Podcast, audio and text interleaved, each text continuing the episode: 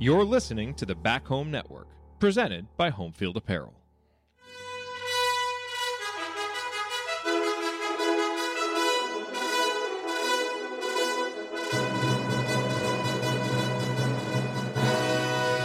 And welcome, Hoosier fans, to this week's edition of Assembly Call Radio, where each week we discuss the most important topics in the world of Indiana basketball. This is our 320th edition of Assembly Call Radio, and it is our 994th episode overall of the Assembly Call, recorded on the evening of December 28th, 2023. I am your host, Jared Morris. And let's begin this edition of the Assembly Call how we begin every edition of the Assembly Call, and that is with our Hoosier Proud banner moment. And Indiana is the national champion. When it comes down, Indiana will be champion. Martin takes a shot. The Hoosiers have won the national championship. This week's banner moment occurred last Thursday when Malik Reneau led Indiana to its first truly dominant performance of the season, scoring a career-high 25 points as Indiana beat North Alabama 83-66. The big revelation was Malik's three-point shooting. He was a sizzling 4 for 4, bringing his season percentage to 46.7% on 15 attempts. It was essentially the difference between Indiana outperforming expectations and getting stuck in another single-digit slog. One thing we've learned about this team through 12 games is that it will go how its sophomore leader goes. Look no further than the last two games. Malik pops for 25 points and 7 rebounds while committing no fouls, and Indiana beats North Alabama by 17. In the previous game, Malik was held to 6 points and just 4 field goal attempts, playing through foul trouble, and Moorhead State darn near beat the Hoosiers before a late IU escape. Obviously, the outside shooting Malik delivered against North Alabama is not sustainable, even if it was a blast to experience for one night. But it does provide a window into what Malik is capable of when all aspects of his game are clicking. If he can just continue to shoot at a reasonable clip moving forward, like 33%, it will give defenders something extra to think about that will make the rest of his offense even more effective. And Indiana sure needs his offense. With X out, Malik has become Indiana's clear go-to guy on offense. He's using 27.8% of possessions. Next highest is Mackenzie Mgbako at 22.4%, and Malik has the highest assist rate on the team. With the competition about to get consistently tougher in Big Ten play, Indiana has to keep Malik on the floor. And while his overall improvement in terms of foul rate is impressive, from 6.8 per 40 minutes last season to 3.9 per 40 minutes this season, there are still too many games in which IU's preferred way to play gets interrupted by Malik having to sit for long stretches. In Indiana's 7 games against teams ranked in the hundreds or worse, Malik has 5 games with 3 or fewer fouls. In Indiana's 5 games against teams ranked in the top 100, Malik has 3 games with 4 or more fouls. For Indiana to do the work it needs to do in Big Ten play to build an NCAA tournament resume or even compete for a Big Ten title, it needs Malik on the floor as much as possible. When he's playing like he did against North Alabama, he can single-handedly lift IU to a great performance. When he's struggling like he did against Moorhead State, it can put Indiana in danger of a devastating loss. We saw peak Malik on Thursday. That was an all-Big Ten level player doing it all for his team. It won't be like that every night. This is still a young player learning how to lead himself, let alone his teammates. But Indiana needs that kind of availability and production to become a more regular occurrence against better competition if the rest of this season is going to be more than just a march toward a mediocre conference record. Okay, now let me introduce my co-host this week. Ryan is off, but here with me, he is the Kurt Cignetti of Girls Youth Sports Coaching in Cincinnati. Seriously, Google him. He's the president emeritus of the Robert Johnson Fan Club and one of the world's most renowned bracketologists. The best of youth sports coaching, you know that we got him. When it comes to analytic trends, you know he can spot him. For first-class bracketology, you want the top, you gotta go bottoms. If you want the top, you gotta go bottoms. If you want the top, you gotta go bottoms. All right, it is Andy Bottoms. Andy, what is your bottoms line on the last week in Indiana basketball? Yeah, well, I missed the post-game show with Coach and Tony and Ryan on Thursday. So obviously, like everybody else, excited to see this team shoot and make a bunch of three-pointers and have a comfortable victory.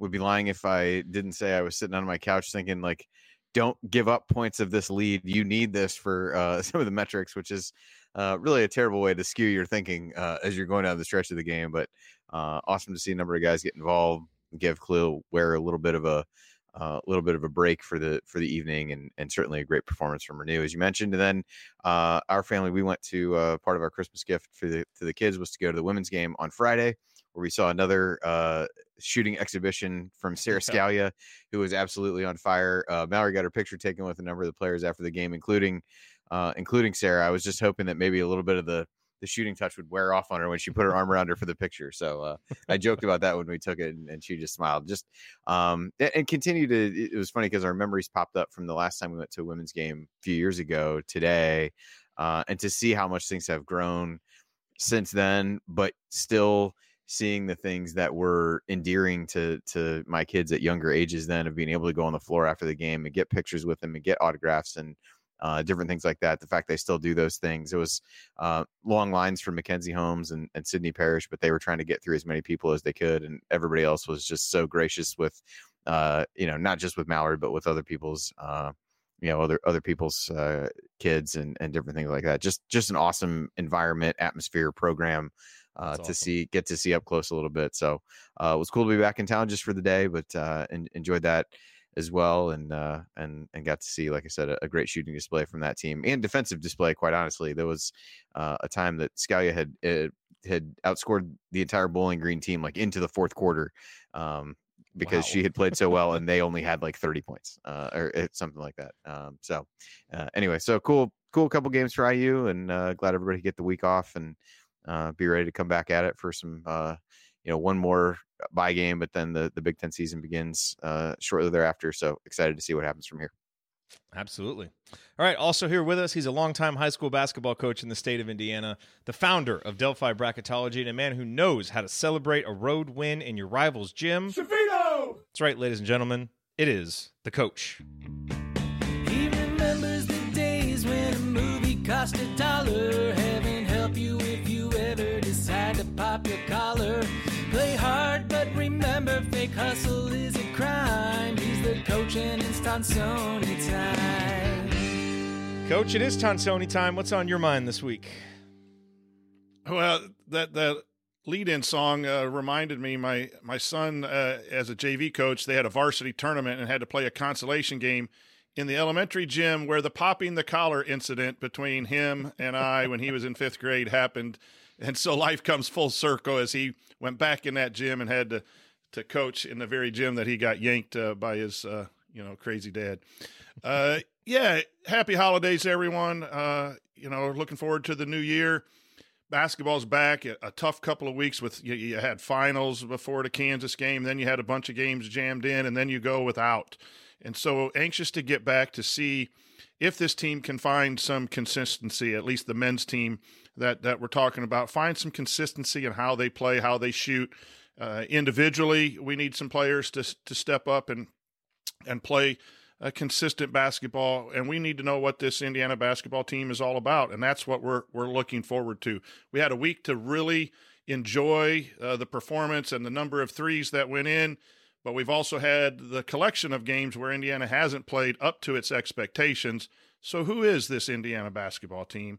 Where is it headed? What can it achieve? I think we're all excited to get back at games every 2 or 3 days to really evaluate where Indiana is. And hopefully we have positive answers for all of those questions going forward. But it's time to get back to basketball. Yes, it is time to get back to basketball. All right, here's what we have in store for you this week in segment one. We'll roll through a few Hoosier headlines, including a name who will be on the call for the Kennesaw State game that you won't want to miss. We'll talk about that coming up, along with a little preview of that Kennesaw State game. Then in segment two, we're going to play a fun little game, kind of analyzing some of the trends from this season. We're stealing it from another podcast, but it's a fun one, so look forward to that. And then in segment three, of course, we will answer your questions in the mailbag. All of that coming this week on Assembly Call Radio. But first, let's talk about our presenting sponsor. Home Field Apparel, wear one for the team. And Look at this, man. I'm looking in the chat mob right here, and we've got this message from Brett. It says, I recently made my first home field purchase. Look at that. Congratulations to Brett. Just an outstanding move, you know, and Brett's is a name that I've seen around here for a while, so he's been hearing us talk about home field apparel. So, Brett, we're glad that you finally decided to take us up on it. We hope that you used our promo code HOME23 and got your 15% off. But look, home field apparel, just absolutely wonderful. This edition of Assembly Call Radio, just like all shows on BHN, presented by our friends at Home Field Apparel. And they have the largest collection of vintage IU apparel that you will find anywhere. And it's not just shirts, it's not just hoodies, it's not just crew necks. They have all that. You know, that's kind of how they built their business. But they've expanded their product line. They've got the snapback hats, they've got the bomber jackets.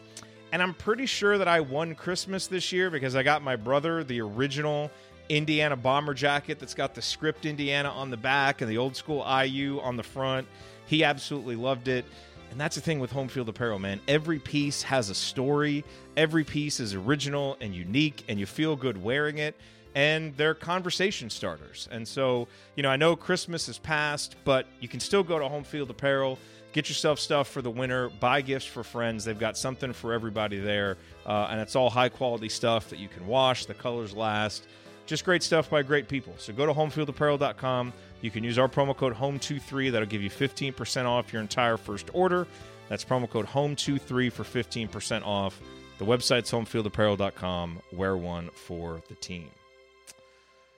All righty. Well, Andy, Coach, we've got a game coming up tomorrow. Quick turnaround from Assembly Call Radio. IU versus Kennesaw State.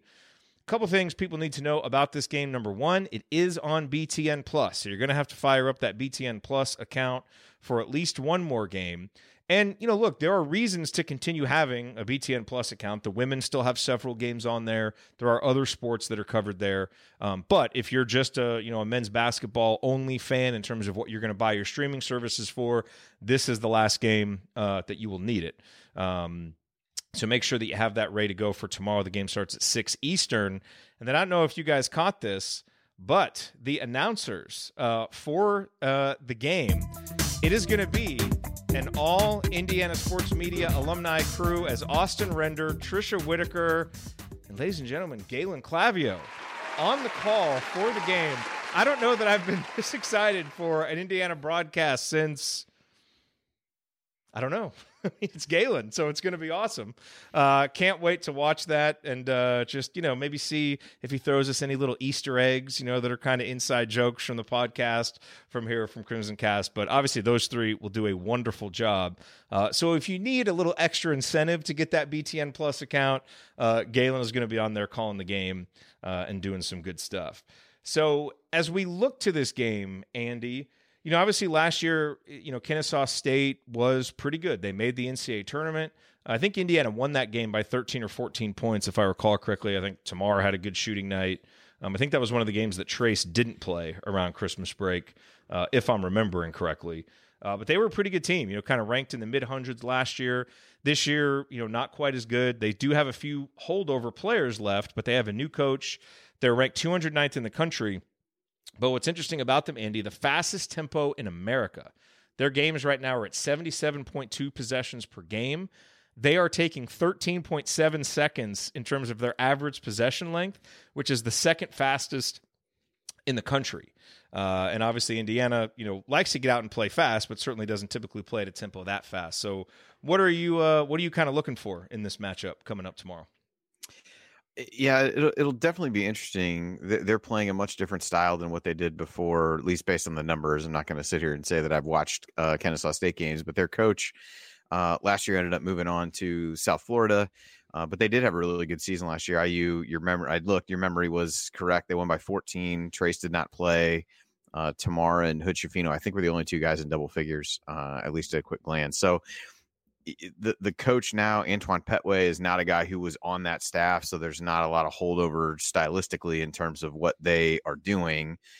He actually, in doing some research here, was played at Alabama and has been an Alabama assistant for a while. That's why that name sounds familiar. And thus, it did to me too. I couldn't remember where he was from, but so anyway, so played there and you know, I think plays more a style similar to what you see from Alabama teams of today. He kind of brought that style with them as opposed to them playing the way that they played last year. So whatever notions we may have about how they played IU last year can probably be thrown aside, as you said. And I think it'll be, you know, interesting in that regard because, you know, we've talked about IU potentially benefiting from getting out in transition a little bit more, playing a little bit faster.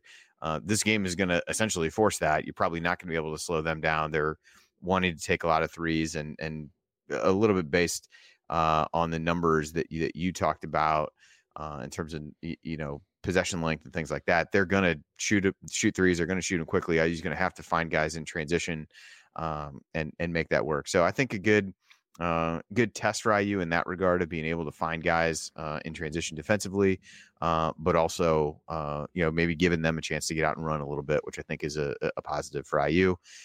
Maybe get some open threes in transition, you know, God forbid, and see what's going on. So, interesting to see. They've not really, to this point this year at least, played a ton of top end teams.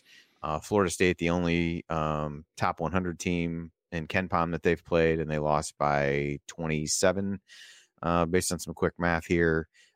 They've also lost to East Carolina, FIU, and UNC Asheville, all of those on the road as well. So they're going to shoot a lot of threes, again, kind of trying to make the math work. They're not particularly efficient at it. Their big guys even have shot a decent number. Doesn't really matter which player on the floor it is. They're willing to let it fly, and don't want to let them get comfortable early, obviously, but they're going to keep shooting them whether they make them or not. So we'll kind of see what happens. But I think it's, you know, like I said, a little bit more like what you see from Alabama with lots of threes and attempts to get to the rim will be my guess. So put some pressure on IU defensively. It gives a different look. Not really something you'll see a lot in the Big Ten, generally speaking, but always good to be able to play teams of different styles as you go through the non-conference. Yeah, and Coach, defensively, they're 235th in two-point percentage defense allowed, and they foul a ton. So defensively, they kind of play into what Indiana likes to do, you know, and it should be a good game for Indiana's big guys. You know, what are your thoughts just in terms of things that you want to see from Indiana in this final tune-up before Big Ten play resumes? One, I'm going to harp on this for a while right now. Indiana needs to share the basketball. You know, they still need to go inside. That's, you know, where their top scorers are. They still need to throw the ball in the post. They still need to drive. Galloway is good scoring at the rim. They still need to attack the rim. And if Kennesaw State fouls, then that's a way to get some points that way too. You don't want to abandon that. But I thought Indiana did a really nice job of sharing the basketball inside of the scheme that Coach Woodson has. We have some really good questions in the third segment about that. And so I'll save some of those comments for then. But I just want to see continued action towards the rim, and when there's traffic, get it out to an open guy and take open shots, whether that's the three ball or that's the big to big ball that we've seen before. If you share the basketball and you move and you're ready to score, then shots are going to be available no matter what scheme is run. I thought you saw that against North Alabama. That needs to continue. They've had a couple of low assist games, and then they busted out to 25, and it corresponded with them hitting a lot of outside shots and then feeling free to do that. So that's what I'd like to see offensively. Defensively, I want to see how well they guard the three. And do they stay, you know, are they worried about penetration and giving out the kick out three? Or are they going to stay closer to the 3-point shooters? They have shown at times to make that adjustment, a slight adjustment where they're coming off the nail against teams. I forget which game it was. I thought that was a really good adjustment where they came off a little bit and stayed tighter to shooters. They've also adjusted some of their switching at times within games and from game to game. So I'm really going to see the scheme that Coach Woodson and staff has for a team that likes to play up-tempo, likes to shoot a lot of threes, or are they going to stay true to what they do and guard that nail and dare them to score from the outside? Because I don't think this is a game you could really trade twos for threes if a team gets hot. That's the only way a Kennesaw State can stay is trading twos for threes. Our strength against their weakness – against our weakness, guarding the three somewhat, and they don't shoot it well. They're not super efficient, but we've seen that teams can get hot, and that's a way for a less talented team to stay hot. So I'd like to see a little adjustment to disrupt the three-point shooting a little bit more and dare them to come inside against our bigs. Yep, you know, either way, just a big opportunity for Indiana to get another victory, build some momentum. More importantly, hopefully have a win where you beat analytic expectations, which should help in the net and some of the metrics. Indiana currently favored 88-75 at KenPom. So if you're looking for, okay, what does Indiana need to do to kind of outpace the expectation? You want to win this game by 13+, and anything that you can win over that obviously is going to be beneficial for the Hoosiers. But number one, got to get the win. Got to get the W, continue to avoid those bad losses. And then if you're playing well, hopefully get as big of a margin as possible. The other big news, guys, hopefully you were paying attention to the NBA a little bit over the break, because Trayce Jackson Davis has announced himself as a legit NBA player. So his last DNP came on December 16th. In the 5 games since, Trayce is averaging 11 points, 8.8 rebounds, 2.2 assists, and a block per game in 20.8 minutes with a field goal percentage of 73.5%. And Golden State is plus 38 with him on the court and 4-1 during that stretch. I mean, Steve Kerr is talking about him. Steph Curry is talking about him. He really has just kind of forced his way into the rotation. And there was a wild stat that almost seems too good to be true. So he had back-to-back double-doubles, and he was the first player to record back-to-back double-doubles with at least 15 rebounds in both games while shooting 70% or better in both games since. Did you guys see this stat, by the way? I saw it in the run sheet, so I won't pretend like I really am that on top of it. Okay, Coach, who was the last NBA player to do that? Back-to-back double-doubles, 15 rebounds in both, and 70% or better shooting. I have no clue. Dale Davis. How crazy is that? His dad was the last person to do that, which is just an unbelievable stat. I am just so happy to see Trayce playing this well. And it's fun watching the games because you see a lot of the stuff that we saw him get better at through 4 years, just consistent effort, the timing, the awareness on defense, the timing of, when he's screening and knowing when to roll. It's just, he's just doing an incredible job and further proving what Coach Woodson said, which is that he doesn't have to shoot to be a productive NBA player. And he's really showing that. So I don't know, thoughts from either of you guys on Trayce's emergence as an NBA player? Well, I watched the game. He almost had a double-double in the first half in the one game where he got 15 points and or 15 rebounds and 11 points. And he just he's accepted that role of getting people open and then running to the rim. I mean, he'll have a down screen to the wing or a ball screen. He'll sit in the dunker spot and wait offensively, and then defensively. The thing that impresses me the most is he is disrupting shots from NBA players at the rim. Yep. And got a couple really crappy calls in one of the games too, but he's elevating, going straight up and blocking shots and keeping shots in play. Like, it's really noticeable how much he brings to that team, more than the Looney who starts and the other guy that they play at the 5. He just brings an energy in the last 5 games. And I've been watching 2 or 3 of them. Whenever I get him on TV that I can watch, I've been watching, and he really has played extremely well, and very, very proud of him. But, that's do what you can do, and you'll get on the court. Steve Kerr's a heck of a coach. And if TJD's going to help you win, you ain't going to be in the G League very long. You're going to be out in the court. And when you accept your role and do what you can do and not try to do too much, there is a spot for you in the top league of basketball. So it's really fun watching him. I think they're on tonight at 10. I don't know if they're on TNT or I don't know what where they're at. But the NBA has a eight-day free NBA pass where all the games are free on the NBA, on your phone or on the computer or smart TV. So if you want to check that out tonight, I think that it's a free eight-day period for the NBA Plus. Nice. Yeah, I mean, from my perspective, I'd echo a lot of what you guys said. I think the other thing, he got some opportunities early in the season and thought he played well in spots when he got opportunities, and then that went away a little bit, but he stayed ready and. I think that's what they've talked about in some of those conversations with him, just about his attitude showing up and all those kinds of things. Just awesome to see him rewarded for that and getting the opportunities and then making the most of them. I mean, that's all you ever want is to be able to take advantage of those things. I think he's doing, the things that he can, understands very well how he fits into their system and how he can impact the game, and is doing a great job of that. And I would echo the coach's thoughts on some of the calls. I think it was a Christmas Day game. I flipped over to it, and it was, I think Steve Kerr concurred with that in some of his comments after the game. It was, if you breathe on Jokic, you're going to get a foul call. And, you know, Trey somehow got five within a pretty short period of time. But you're also seeing him start to have some good chemistry with really good players, and he's clearly trusted by some of those guys. And, you know, in that game, he kind of, you know, gave the point up to Steph, who threw him a great lob. And it's, you know, he's really ingratiated himself with those guys, which says a lot. You know, a number of veterans in that situation can be a little bit hard to crack, a little bit reluctant to trust a new guy, and they've really had positive things to say about him, and that's great for him, great for the program, something that that IU can really go back to and find that. But definitely excited to see that, and I think there's seems like a lot of people clamoring for him to play even more, which is pretty telling as well. And we may see more of it. You know, I mean, Trayce would not have been ready to step in and make this kind of impact if he had left for the NBA after his sophomore year, even if he had left after his junior year.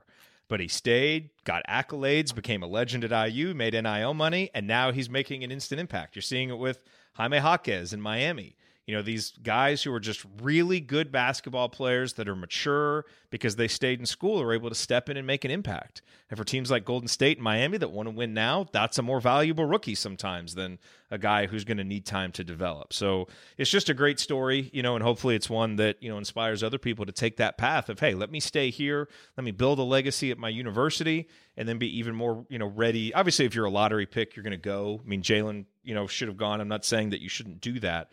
But for a guy in Trayce's shoes, I think just the path that he's taken has made a lot of sense, and really probably been one that a lot of guys are going to follow, especially bigs, I would imagine. Well, and I think it shows, too, you know, using those two guys as examples, their games are different. But Jaquez, I believe he went to Miami, right?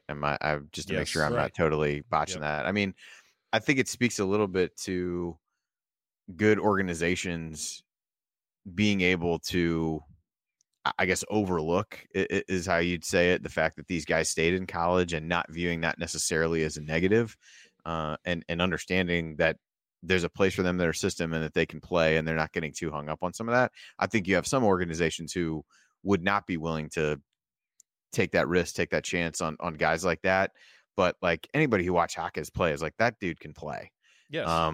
He was going to figure it out. And, you know, there's, It's just interesting to see, like, you know, those are two examples, but those are two organizations that have a pretty clear philosophy and have done things well for quite a while in terms of doing that. So maybe not surprising that those are ones who are not shying away from taking guys like that. So the last thing I want to mention, and we don't need to spend a whole lot of time on it, but it is relevant Big Ten news. You know, coaches are always worried when guys go home for Christmas break about what can happen, you know, and a lot of times that's, hey, is someone getting in your ear because you're not playing enough, or do you just eat too much and you get a little bit out of shape?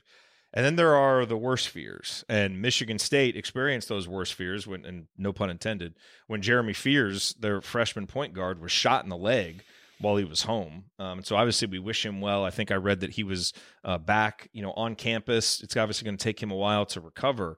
But just a really, really scary story there. I mean, hopefully he makes a full recovery.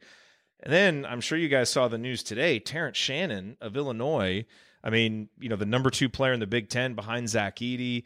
You know, Illinois fans just finally starting to get excited with their team and their top 10 in KenPom. They've been playing well. And he's suspended and accused of rape from something that happened in September, and they've apparently known about it. But now the charges were official. He maintains his innocence. And so, you know, I think it's perfectly fair for Illinois, now that there are charges, to suspend him. You know, still have to wait and obviously see, you know, what happens with the case and all of that. But, I mean, Coach, I don't know what much there is to say about this. We have to wait and see how it plays out. But just from a basketball standpoint, you know, for Michigan State, you know, Fears was a guy who was kind of a depth piece, but, you know, we'll see if he's able to get back to play and how much of an impact that has. But Terrence Shannon being out, I mean, that shakes up a ton in the Big Ten, and who knows how long he's going to be out. So just a wild, wild news story there. Yeah, it's just a couple situations that there is basketball impact, and that'll play out because those guys aren't playing, and we'll see where that plays out. It's a couple situations that it's just sad for society where you know, the violence that is in our society happens to come to the Big Ten and injure a young man, and then another young man is in a position where he gets charged with a horrible crime, and regardless, you know, the victim there needs to be thought of as well. Due process. We live in a country of fairness, whether people believe it or not. There is due process. You're innocent until proven guilty. None of us know anything about any of all that. So my comments are, I hope that the people who have been victimized are okay, and that there's fairness in the court system, and justice is done in due time with the right system, not on social media.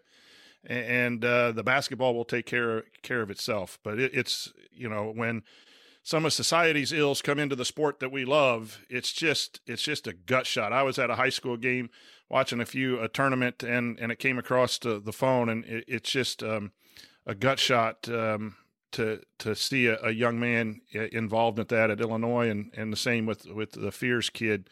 So you hope that everything turns out to be the right decision for everyone, and everyone's okay and can move on, whatever that means. But it's a lot bigger than basketball right now. Obviously, the Big Ten, with wins and losses and teams and all of that, that'll work out, and we'll have to discuss that at some time. But, man, be safe.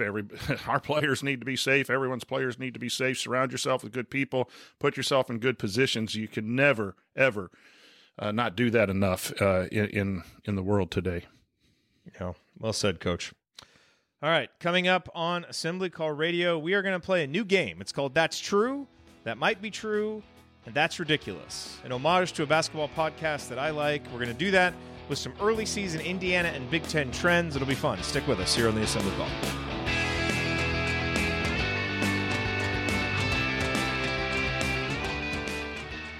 The spirit of performance is what defines Acura, and now it's electric. Introducing the ZDX, Acura's most powerful SUV yet. Crafted using the same formula that brought them electrified supercars and multiple IMSA championships, the ZDX has track-tested performance that packs an energy all its own.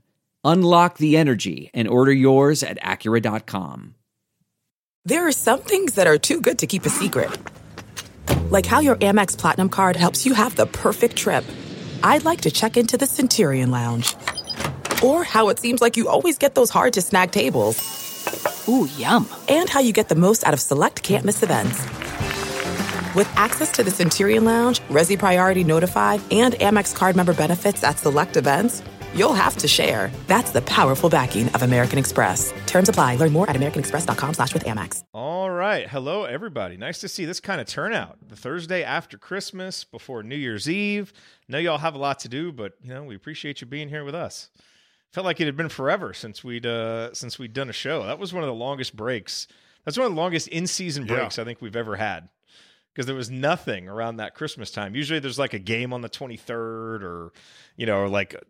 I don't know. There'll be like a rant. It'll be a Thursday. I'll catch. We'll need to do AC radio. So that was a nice little break, but I'm ready to be back and, you know, back at it. AC radio tonight, game tomorrow. Yep. Galen's on the call. I mean, we're just jumping right back into this thing. So it'll be fun. We got our meetup planned, and that's right. You know, getting some social media love. A lot of good things. Yeah. By the way, if you haven't heard that, just real quick, let's remind everybody, February 3rd, the Penn State game, that is when the meetup will happen. So we're going to be at that game. We'll be there all weekend. So Friday night, we'll be out. If you're there, we'd love to see you. Saturday then, we're going to do the game and then do our official meetup at Upstairs after the game. You know, it'll start like an hour, you know, hour and a half after, probably however long it takes us to walk over there. But there will probably be a watch party there during the game. So just go to Upstairs, support those guys. It's a great place. It's remodeled. If you haven't been there in a while, it looks great. So we're really excited to work with them and have that event. Should be fun. Ryan will have an open tab. So while you're waiting the hour and a half after the game, just put it on Ryan Phillips. Yep, Ryan tab. Phillips. That's right. That's right. That is right. Speaking of which, we have this game coming up. That's true, that could be true, or that's ridiculous. And I was surprised to see this question not be on the run sheet tonight. And it would be, you know, Ryan Phillips will host an Assembly Call show before the end of the year. It's completely ridiculous. That one's easy. Right? Absolutely. I think maybe it was too easy, and that's why it is left off. But that's how, I'm looking forward to segment two. I'd love to see Ryan just get in here in StreamYard and just try to figure out how to start the show. That in and of itself would be hilarious. All right, let's hop into this. Here we go.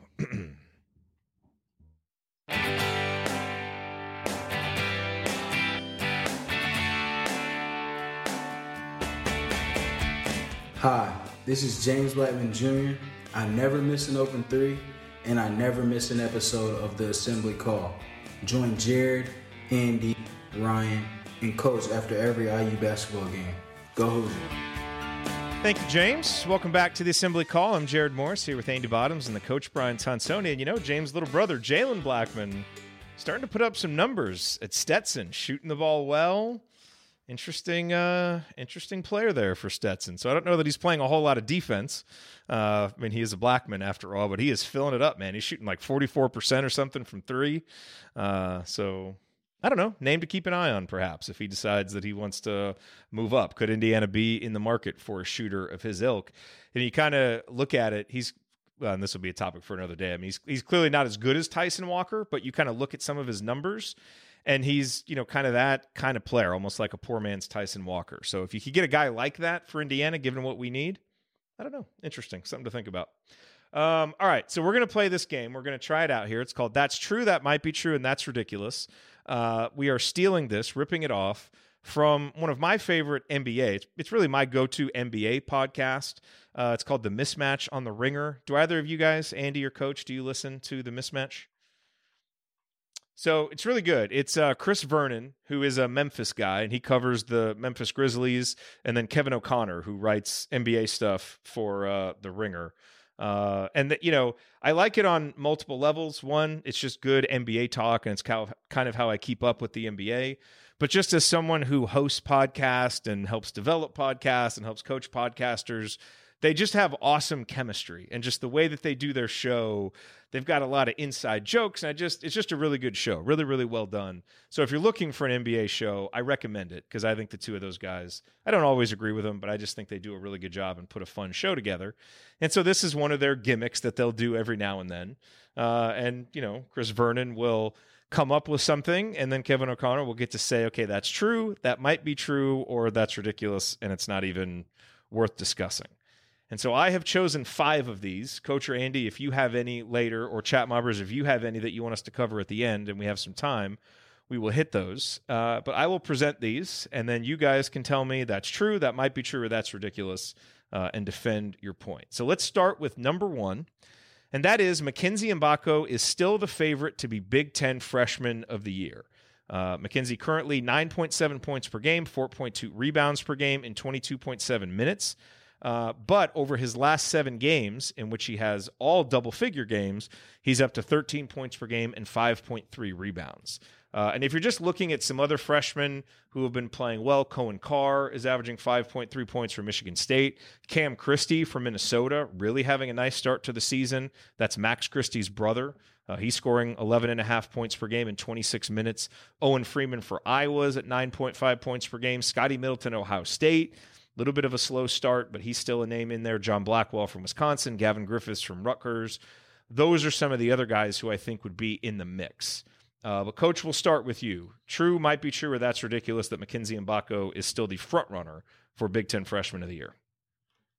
I think that might be true, leaning towards true. He's right there with a bunch of them, but I think winning is going to matter. You got a bunch of guys around 9 to 11 points per game. The Christie kid is in Minnesota, and they're going to struggle. If Indiana can get, 10, 11 wins, I think it's going to head towards Mgbako. But the Wisconsin kid right there, with Wisconsin being, right now a 3 or 4 seed, 5 seed, something like that in the NCAA tournament, winning some games. That's the one that could possibly take it. So I think that could be true, that he is the favorite or will be the favorite going forward. But I think there's enough other people around that it's not that he's not the favorite right yet. I don't know that there is a clear-cut one in my mind. Okay. Andy, is it true, might be true, or that's ridiculous? I tend to agree with Coach, but given my predictions about Mgbako before the season, I'm going to say that's true. In, man. I'm going to say that's true. I might as well just... It's going to happen. It looked real shaky there for a while, Andy, but you've had a comeback here lately. I think some of the things I said are still going to be hard to happen, but we'll see how it goes. But I think, you know, what you've seen, he's... it seems like he's coming around. We've talked about that a number of different games, you know. From an effort standpoint, that's been there. The shot just needs to fall a little bit more from three, but the number that he's rimmed out in terms of misses seem disproportionate to what, you know, other guys have done. So I think he's continuing to kind of figure things out. Thought he made some nice passes in the North Alabama game, although they were 96-mile-an-hour fastballs in a couple of cases I think guys couldn't actually get to, but you know, he's reading the right things and seeing the right things in the game. I think that's important. I think you've seen improvement from him from a rebounding perspective. And as you give him other opportunities to be able to put the ball on the floor and get to the basket, he can really excel there. We've seen what he's been able to do at the free throw line. And so if he's able to continue his scoring pace and do some of the other little things along with it, I think there's certainly a chance that, you know, that he becomes a front runner. And I was surprised to look at, even from an efficiency standpoint, you know, he's at 107 offensive rating right now, which is actually just slightly above where Malik Reneau is. You know, that's not perfect by any means. We're still only, you know, a handful of games, you know, 11 games in, whatever it is, 10, 11 games. But, you know, despite feeling like he struggled at times, still been relatively efficient. I think the, you know, free throw shooting helps that, being able to draw fouls and some of those things. So I think he's on a really upward trajectory and has done... did a good job in both of IU's Big Ten games already, which I think if you look at a guy like Christie, he, you know, didn't play as well in those games, hasn't played well in some of their game, you know, the only couple games they've played against even moderate competition for Minnesota. So if you're looking at it just based on a scoring standpoint, I think that, you know, his numbers will probably come down a little bit. So I'm still bullish on him. I think IU needs him to play a bigger role and look for his current progress to continue. Yep. Okay, number two. Is this true? Might this be true, or is it ridiculous? Indiana is the worst program in the Big Ten at using the three-point line. Currently, Indiana is 356th in attempts on offense and 268th in percentage. Defensively, Indiana is 312th in attempts allowed and 178th in percentage allowed. Andy, we'll start with you. And we don't need to get into all the other numbers. Just suffice it to say, at this point, that's the worst combination of numbers in the Big Ten. But this question is really kind of looking forward to see if you think that will persist. So Indiana is the worst program in the Big Ten at using the three-point line. True, might be true, or ridiculous. It's definitely not ridiculous. Damn. I think we could take that one out right off the top. I probably would have said true with limited hesitation before the North Alabama game, and maybe it's saved this question for right after. Maybe the North Alabama that one. Game. So I'm going to say that might be true, but probably leans toward being true. Unless something really changes, what IU has prioritized offensively is not the three-point line. So. You've got to, while you can probably expect some improvement defensively, Coach talked about a couple of those things in terms of modifications they've made a little bit to the nail slot rim thing, although I felt like might have been the North Alabama game. One of them, it seemed like they kind of went back to what they were doing before as opposed to maybe stopping at the elbow versus getting to the nail. It seemed like they went backwards a little bit in that regard, but maybe that was just some of the things that I thought I saw. So I think you can expect it to get a little bit better defensively, but I don't think this is still going to be what it is a focal point of what's being done offensively. So I'm not sure how much those short of, you know, different matchups take, you know, how that changes a great deal. So I'm going to say might be true, but leaning toward true. Yes. Okay. It is clearly not ridiculous. I will agree with you on that. So Coach, are you willing to say like, this is true? We're the worst in the conference at using the 3-point line. Or are you going to give Indiana a little wiggle room to improve and say that might be true?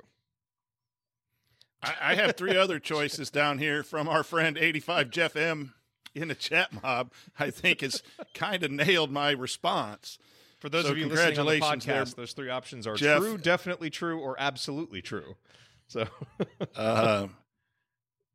this is true as of right now, even with the North Alabama game.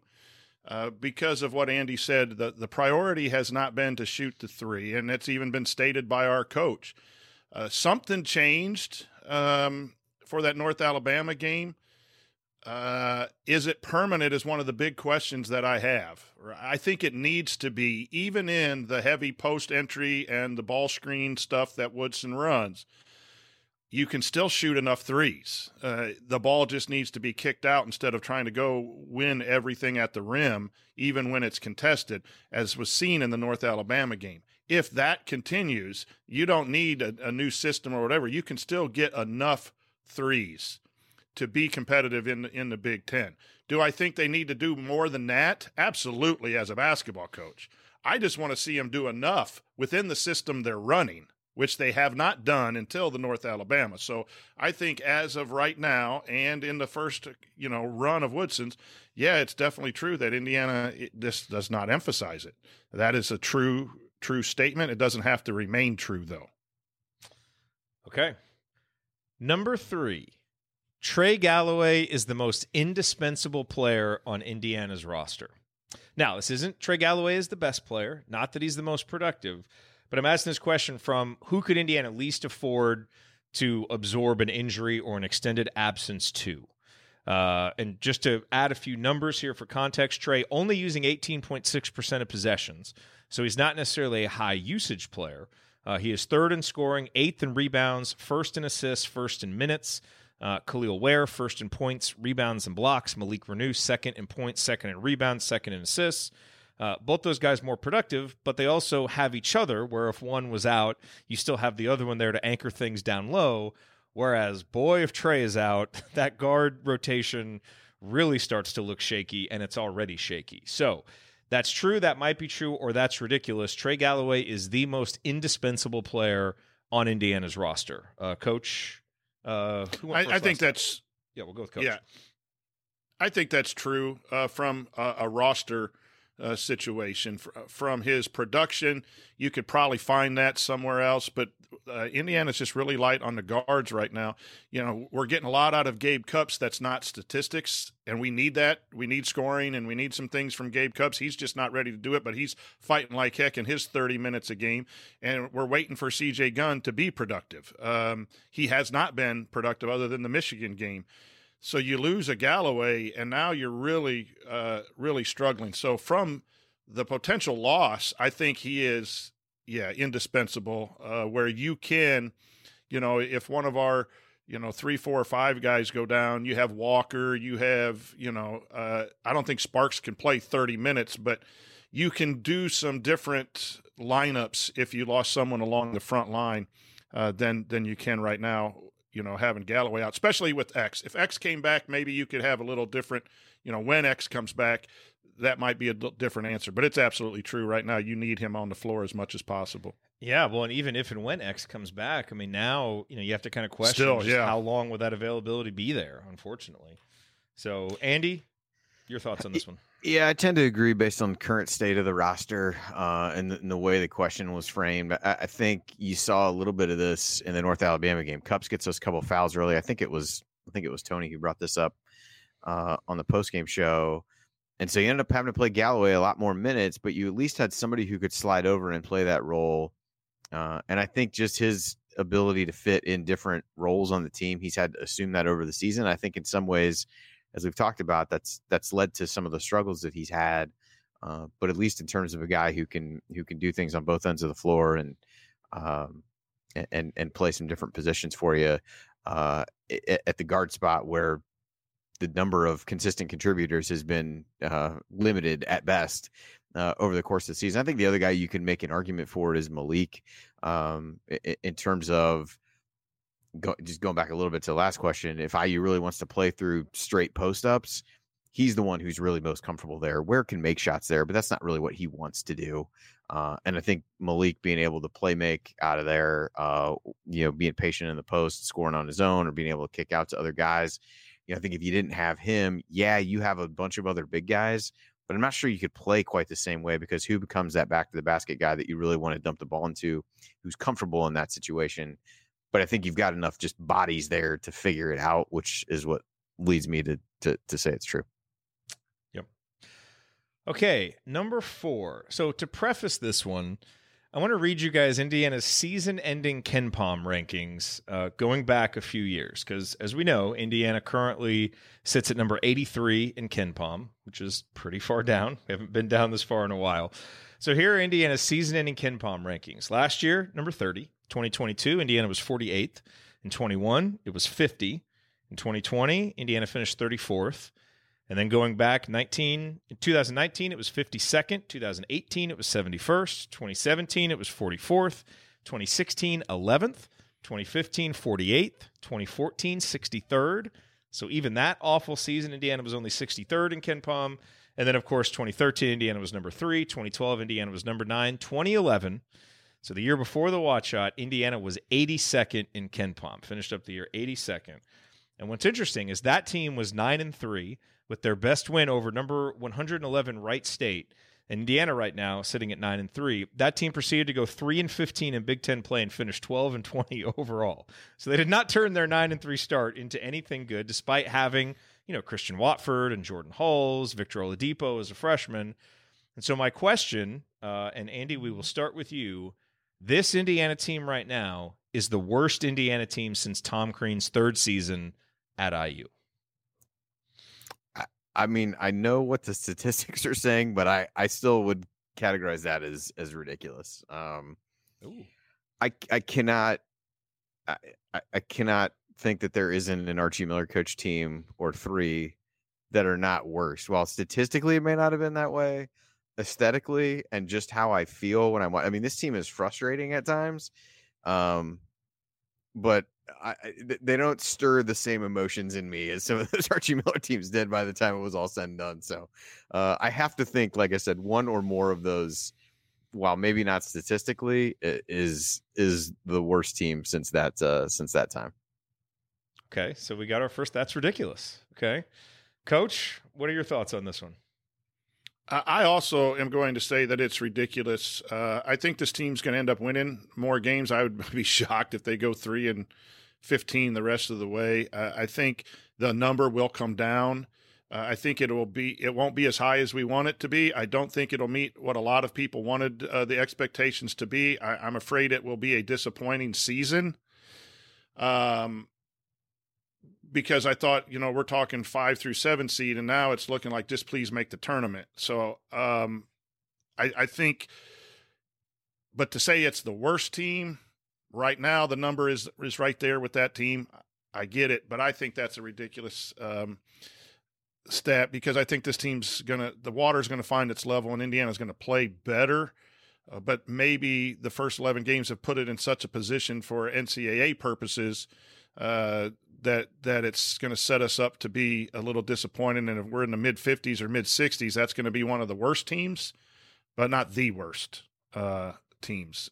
So, yeah, I find that to be ridiculous at the moment. Yeah, I'm with you. Just because I wrote these like this doesn't mean I agree with them. They were written for conversation. You know, look, this team obviously has to get better and improve some of the things, but at this point, I'm with you guys. I certainly would pick this team to beat some of those other teams that ended up with better KenPom rankings. But, you know, we always knew this team was going to take a little while to gel and come together. We're starting to see some seeds of that. And if that happens moving forward, then that KenPom ranking will surely rise along with it. Okay, here is our last one. Very curious to see what you guys think of this one. Okay, remember, it's true, might be true, or that's ridiculous. It is time to start giving some of C.J. Gunn's minutes to Anthony Leal. Now, Andy, just a couple numbers to add to this. C.J. Gunn's offensive rating right now down to 72.2, which is a very, very bad number. He is shooting 13.9% from three across his 36 attempts for his career. His turnover percentage is up this year. His assist rate is down. So not seeing the progression from him that we wanted. Now, his steal rate is very good. He was excellent against Michigan and a huge part of getting that road win. So we've seen some good moments from him, but a lot of struggles otherwise. Anthony Leal, you know, obviously in very, very limited minutes, but has an offensive rating above 100 for his career. 17 of 54 from three-point range. That's only 31.5%, but it's at least somewhat respectable. The argument would be, well, obviously, there's not a lot of upside there, but he's just kind of steadier. Not going to make the big mistakes, also not really capable of the big plays. you know, what does this team need more of? And now that CJ's, you know, into his, you know, kind of the middle of a sophomore season, can we make a more definitive statement on him? So it's time to start giving CJ Gunn's minutes to Anthony Leal. Is that true? Might be true, or that's ridiculous. So I just want to clarify something, because you have it written in the run sheet as giving CJ Gunn's minutes to him. You said some at one point in the lead into this. So how would you frame it? Yeah, let's probably dictate my answer.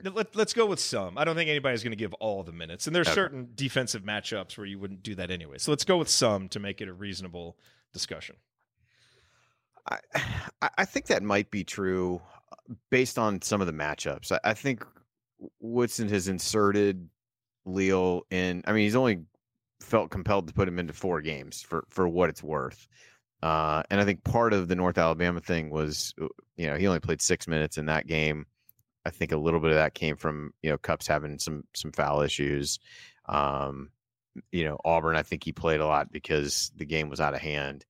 I think there are situations and matchups where that might make some sense. I think the challenge becomes you're giving up a lot defensively for a coach who emphasizes defense. We can say what we want about how good this team's defense has actually been. But CJ Gunn does have some good on-ball defensive skills. And, you know, it becomes a situation of, does he get better by playing fewer minutes, giving him less opportunity to get into a rhythm? We've talked before about, is he better suited to try to find minutes with, you know, some different lineups and some of the starters and mixing him in there, so there's a little bit less pressure, a little bit less need for him to take shots. Yeah, I think that's really where he could benefit from more. I struggle a little bit with the guy who you're almost punting on him a little bit as a player for your program for years to come. If you do that, would be my fear. You know, I'm sure Woodson has a good relationship with him, but I do feel like that sends a challenging message to him for the future and trying to figure out, can I give him enough minutes to make him comfortable? I'll equate this a little bit to something that they've talked about with the Eagles this year. They're playing their defensive line guys tons and tons of snaps. They've got young guys who they, in some cases, just refuse to play or play 5 snaps a game. And it's like, are you really doing anything good for later in the season when you need some of these guys to step up? Because now you've shown them, I don't think that you can play. And by doing so, at the same time, you've run your starters into the ground, and now your pass rush is terrible in the case of the Eagles. So I think you got to look at the whole picture here. I think you can look at situationally and say, yeah, there's times that you would do that. I just don't think on the whole you can do that a ton, because I think it really jeopardizes what you think you're going to be able to get out of CJ Gunn in the long term. And maybe that's a decision they're willing to make, but that would be my biggest concern with tipping it too far in that direction. And you're taking away opportunity. It almost becomes a self-fulfilling prophecy at that point. You give him fewer minutes, he looks even less comfortable, and then you feel vindicated because you gave him fewer minutes. Well, is that really why? You know, the chicken and egg argument, all those kinds of things. So that's the way I would lean. But I do think Leal has shown enough to be able to say, hey, there's situations that it might make sense to go to him. And I think that's okay too. Coach, where do you fall with this one? You changed me up a little bit with the sum. Sorry. Because there are some situations where Leal, I think, can help this ball club, but that can come from Gunn's minutes. That could come from Galloway being in foul trouble. That could come from maybe giving Cups a little bit more of a breather than playing him 31 or 32 minutes. If you feel his game can benefit Indiana, I don't think it's just a CJ for Leal situation. If Leal is earning playing time, then it's going to come from all three. But I think CJ has struggled. I've been a big fan of his because of potential, but potential is only, you know, just that. You have to realize that potential at some point. But, you know, he was very, very good in the Michigan game. That's more towards where we need CJ to play. And I think Andy's comment about, is it the, you know, are you pulling the plug? Would you be pulling the plug if you gave all the minutes or even, you know, some of the minutes? And nothing is, you know, practice is fine. He can play well in practice, but until he plays well in a game and plays well consistently in a game, and it is just tough as a coach, how much do I play him to develop? And yet I need to win basketball games. And it's a fine line. Sometimes coaches, we can run that fine line and go off the trail a little bit and a kid loses confidence. I thought CJ played okay. I forget what game it was. He had a pull-up that was somewhat questionable in the lane. But I thought it was an aggressive move, and that seemed to be the impetus to pull him out, and then he didn't play in the second half. So you got to be careful with your substitutions. You know, you substitute for an error. You need to do that sometimes. And I know the bench can be a motivator. This is where the psychology of the coaching and the relationships has to be on point. But I think CJ needs to play. And if CJ plays like this the rest of the year, then we're never going to be as good as we could be. I said at the beginning, when CJ is ready to play, that type of player will help Indiana basketball. Hopefully it's CJ, but sometimes that's junior year. For some people, that's later. He's just the type that Indiana needs, and the hope is that he develops sooner rather than later, and right now it's a little later than we all want, but it's not shocking for a young man that was recruited where he was to be in the middle of his sophomore year playing like this. So I think he needs a little more time to see. And you might have a quicker hook in games that matter, but if he pops and can be consistently good, so I think you got to keep those minutes where they're at, because they're not really all that much. He's 16 at the most, and sometimes it's 5, 6, 7. I would keep him the same. Yeah. Look, I have a lot of CJ Gunn stock, and I'm not selling that stock yet. I still think there's a good player in there. But like you said, Coach, at some point you do have to see it. Right. So he's just right now, there's a lot of offensive potential there, but the actual production, it just isn't efficient enough. I mean, you have to be able to get more efficiency from a guy who, when he comes in, is looking to shoot, and is using possessions. So I would phrase this one as more that might be true in terms of, I would still give CJ the next 4 to 6 weeks, to keep getting this going. At some point, if he's unable to, then you may get more from a guy like Leo, just because you know what he's going to give you, and he's not going to be missing a lot of shots and using a lot of possessions inefficiently. But I'm not ready to say that yet. There's too much upside there with CJ. And I think you've seen some adjustments on his shot. The way that he's shooting, it's just looks a little bit more compact, a little quieter. And so I'm still, and he's hitting them at a little bit of a higher rate these last 4 or 5 games. It's not much, but it's a little bit. And so I'm hoping we see some of that growth, because this team obviously really needs it. All right, I'm just waiting a second here to see if anybody in the chat mob has one for us to do. Andy or Coach, do you guys have one that Jeff, you want to toss out for this one? Coach Marlowe has one. Coach does? Where is it? Okay. IU finishes in the top 5 of the Big Ten. True, might be true, or that's ridiculous. I think that's might be true. I think the Big Ten is in disarray right now, other than Purdue. Like, you can just probably mark Purdue in at number 1. You had 4 other schools that I thought could fit in there, but then with the unfortunate things that we've talked about with personnel, just don't know what direction. More worried, not worried, but Illinois could go off the rails a lot more than Michigan State because Fears was coming off the bench, but you just don't know. And Indiana has a knack for winning games, even when they're not running the analytics well. I would not be shocked if they're a top 5 team. I would not be shocked if they finished closer to middle of the pack, so I find that might be true. Yeah, I mean, it's one of those. I mean, it definitely might be true. I'm going with true. And that's in part because I don't believe as much in the Big Ten. And I think a lot of the reasons that you said, Coach, are true. That, this team's been able to win some close games. And I just think everything's going to be so muddled. I still think Indiana's talent ends up winning out and they finish in the top 5. Andy, what do you think? Yeah, I definitely wouldn't call it ridiculous, just because I think the league's going to be, once you get past Purdue, a little bit wide open. I think you could have certainly made an argument that Illinois, if anybody had maybe established themselves as the second best team, the news you talked about earlier changes that dramatically, depending upon how long he ends up missing. I think Wisconsin has acquitted itself fairly well. But really after that, it's kind of anybody's game. And even Wisconsin has not looked good at times. So, I would say might be true. Certainly an argument to be made. I think you make arguments for lots of teams right now based on how everything shakes out. Yep. Here's a good question too, real quick, if we wanted to answer that. Go, bracketologists. The NCAA net makes more sense than the RPI. True. I'm anxious to see what Andy says, but for me, it's true. There are flaws with the efficiency numbers. You blow out bad teams and you get a boost, and there's a couple outliers every year. Iowa State's sitting there right now as an outlier that you can't really trust their resume. But when I go back and compare it to the RPI, what it would be, it is not even close that the net is 1,000 times better. And what I it's not a standings board, so that's where everyone gets frustrated. How can Iowa State be sixth when they haven't played anybody? And I would like to see the NCAA tweak it a little bit to put some parameters on who you play and you know, your offensive efficiency, maybe some caps or something.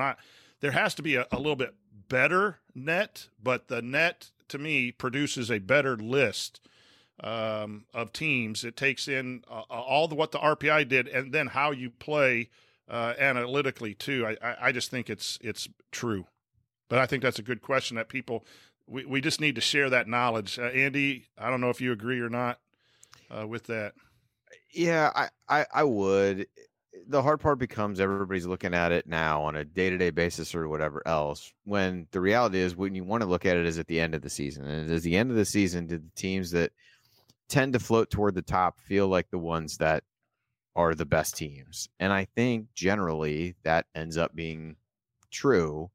So your Iowa States of the world, as Coach mentioned, they have really gaudy numbers now because they've blown out a bunch of bad teams. Well, guess what? They're going to start playing in the Big 12 pretty soon, and we're going to find out real quick if they're any good or not. And if they aren't, and they start, underperforming to what the expectation they've set, that all kind of balances itself out. Any system realistically is going to have ways to quote unquote game it. You saw teams do that with the RPI. You saw leagues do that with the RPI. I think that the gaming with the net is basically just beating the hell out of people. And so what we've seen so far is the teams are incentivized to do that in some ways.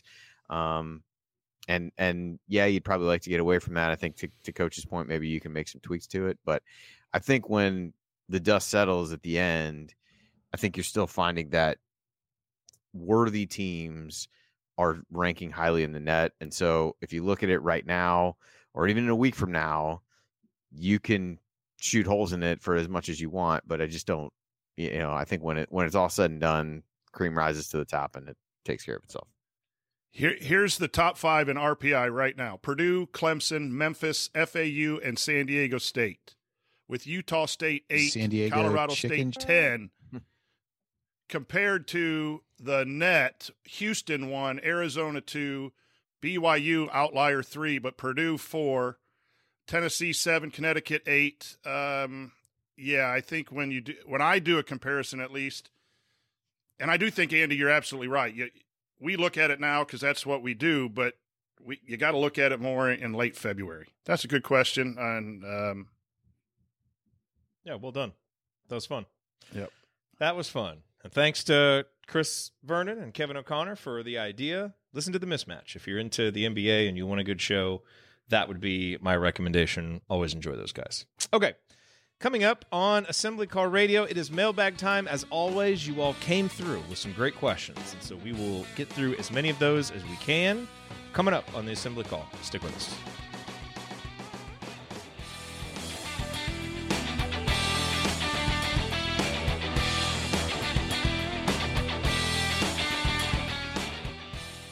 We're driven by the search for better.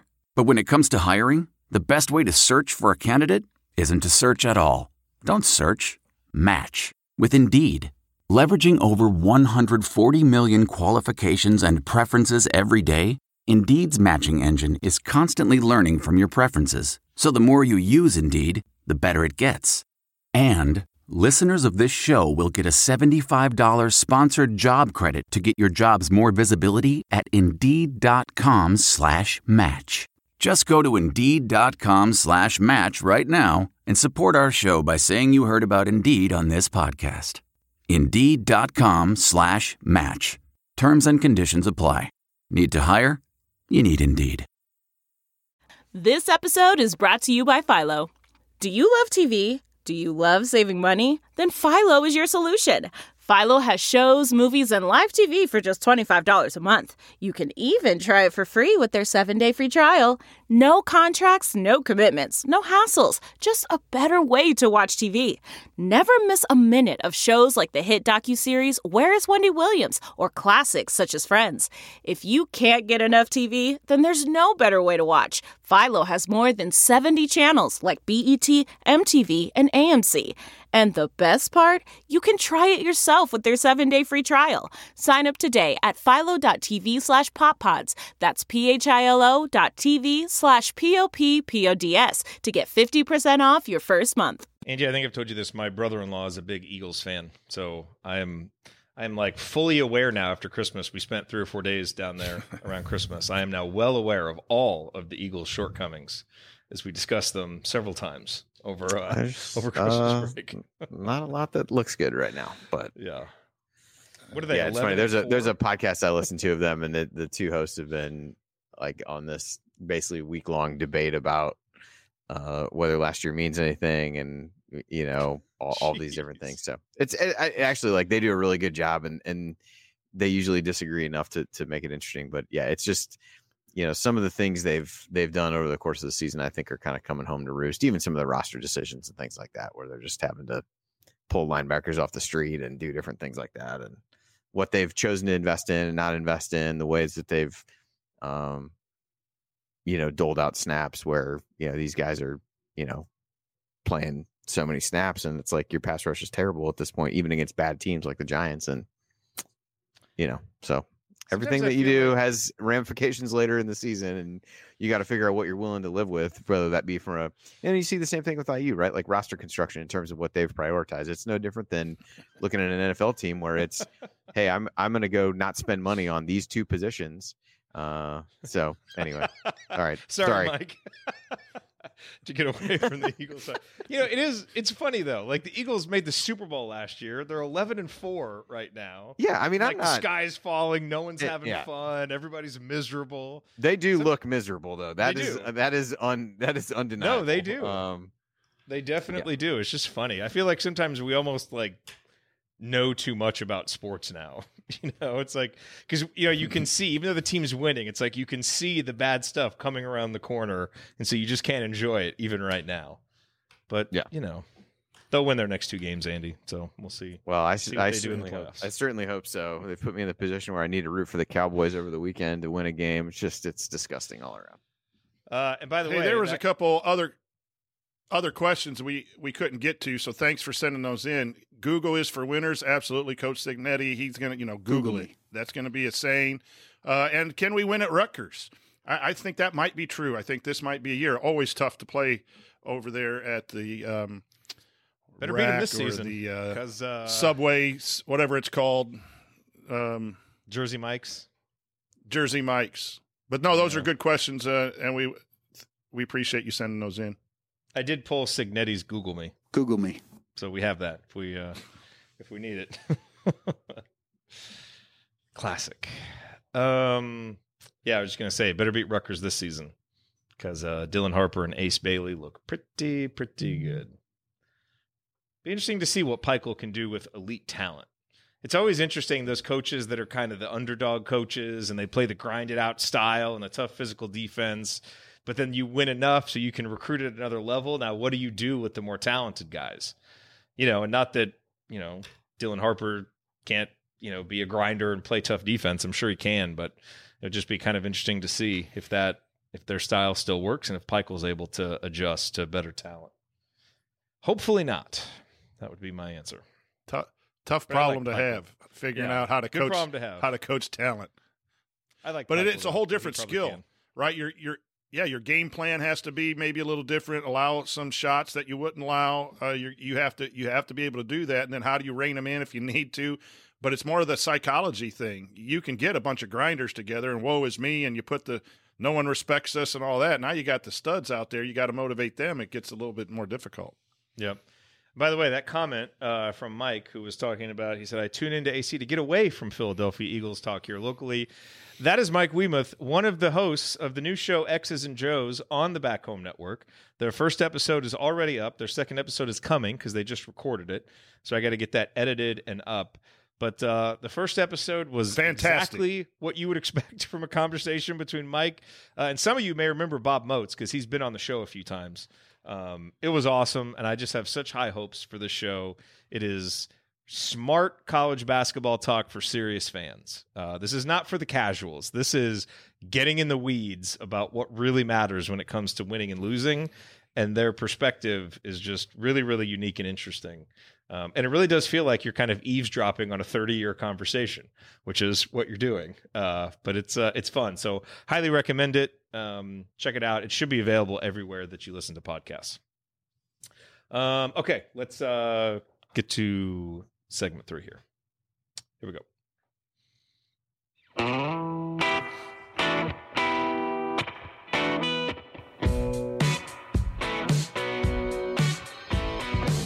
This is Nick Zeisloft. I never miss an open three, and I never miss an episode of The Assembly Call. All right. Thank you, Nick. You are listening to The Assembly Call. I'm Jared Morris here with Andy Bottoms and the coach, Brian Tonsoni. And it is time now for our mailbag. All of these questions submitted via our private IU basketball discussion community on Substack. You can learn more about that at our website, assemblycall.com. Just go right there. Make sure that you subscribe. There is an entire paid premium section that you can pay to join, and when you do that, then you can get access to, you know, submitting the mailbag questions, Coach's Corner, Tony's IU Film Room posts. All of that is there, but you can also just get a free subscription and participate in conversations and, you know, get our weekly Six Banner Sunday news roundup and other stuff that we do there. But most importantly, just go to assemblycall.com, get on the email list, and that way we can communicate with you regularly when there are new things to say outside of just the regular rhythm of the show. So that's assemblycall.com. All right, let's hit a couple of these questions. Andy, I know that you have to leave soon, so we'll hit a couple bracketology-related questions here right off the top. Rick says, I realize it depends on who you beat, but what do you see as a minimum number of Big Ten wins that IU needs to make the tournament? Where are you putting that number right now, Andy?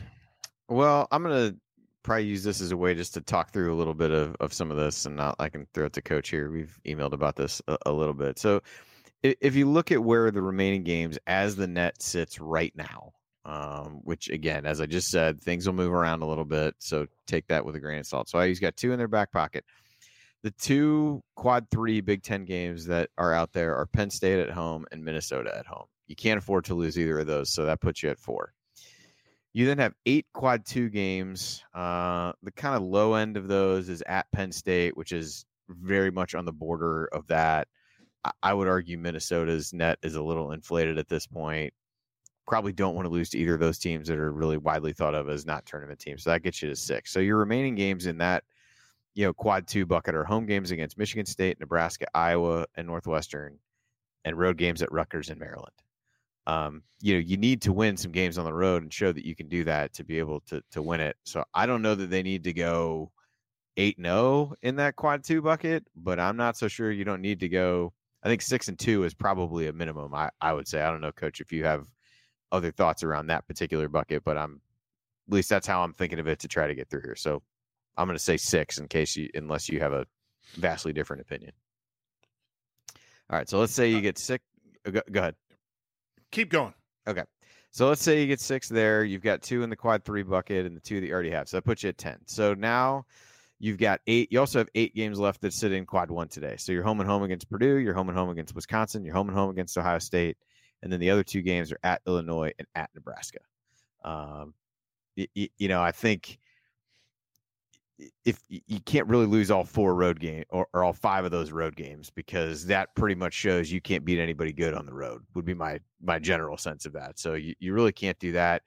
Probably need to win, you know, 2 of the 3 home games in that bucket. So let's say, you know, I'm inclined to say you need to go 4-4 in those games. Is kind of where I would shake it out. I don't know, Coach, you have other thoughts in that regard? I was saying 12 with winning the right games, and you've laid out the recipe for winning the right games and getting to 12-8 in the Big Ten as an absolute, you know, minimum. You know, I think Indiana got in, and it all depends, too, on who else you're comparing to at what seed line or on the bubble, right?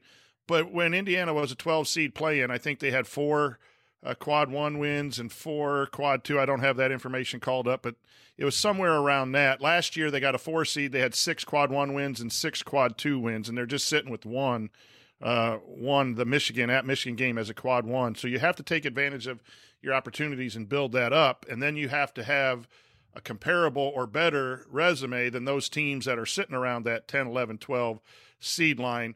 So saying that there's a magical number of wins in the conference might not get it done. Saying there's a magical number of quad one wins doesn't even get it done. If you have 3 quad one wins and the teams that you're being compared to have 5 or 6, then you're going to be lower on the selection. So there's so much time to see how this plays out. Then you have, Andy, all the teams that are in the mid-60s and 70s that with the 3-game losing streak can fall out of a bucket, as you mentioned it. And then Illinois, with its turmoil, can fall from a quad one.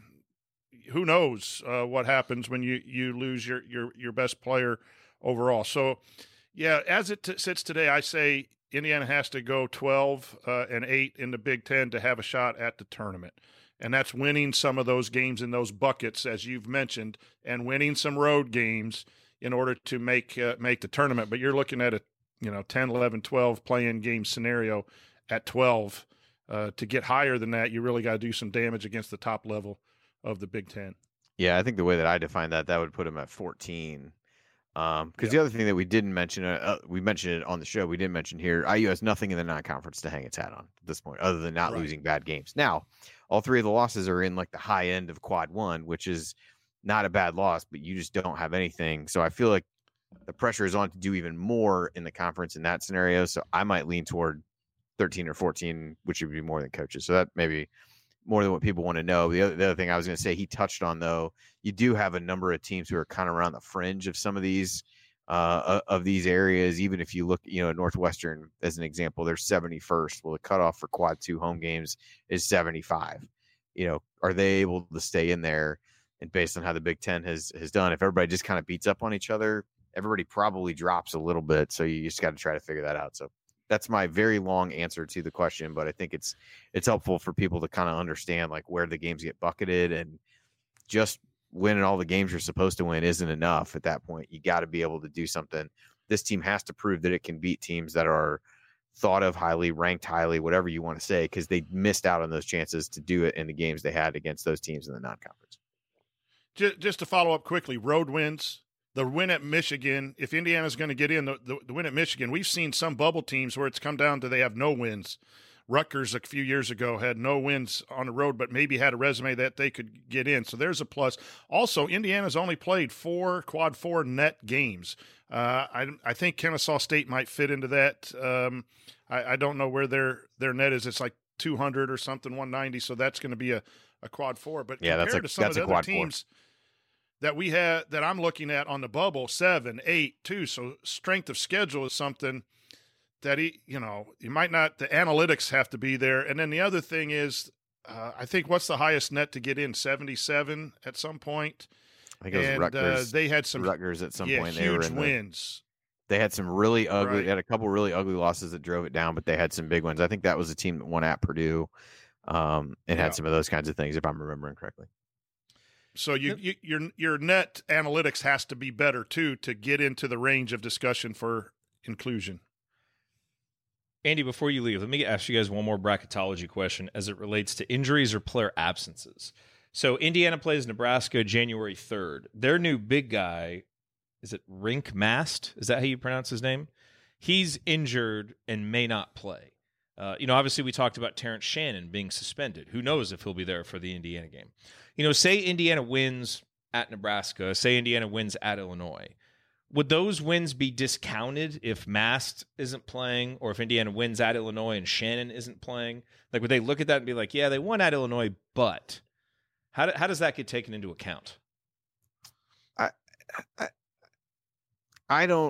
tend to think that where they do take things into account, it's more of who you were missing than it was teams that you beat that were missing somebody.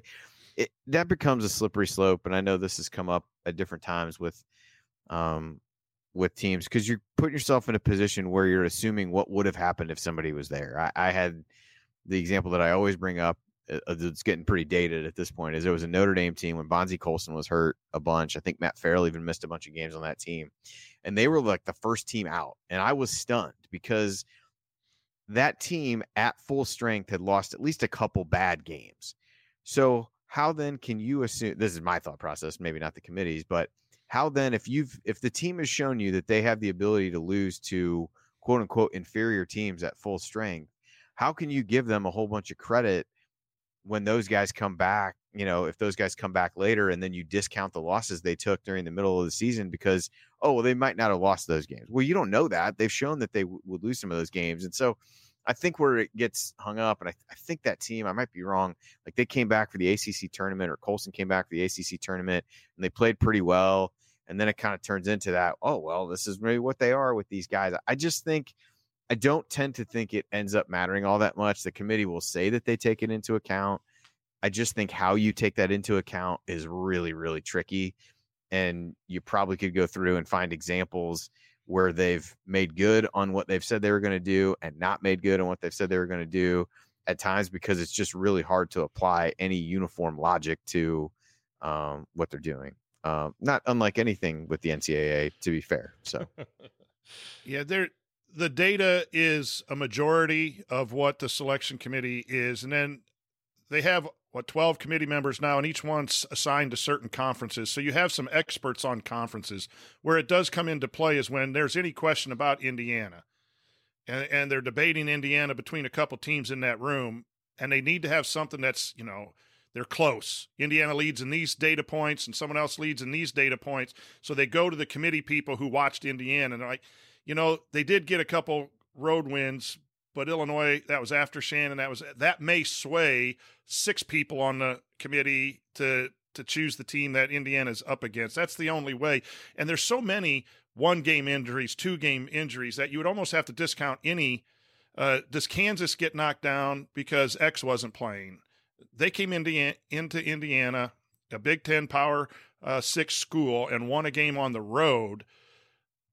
They beat Indiana, who showed up. And so I don't think it matters as much as all the media and all the attention. Now we look for every little piece, but I do think it matters some when that committee is discussing teams, that Andy and I can't look at the Sagarin ranking and all of this and try to make sense.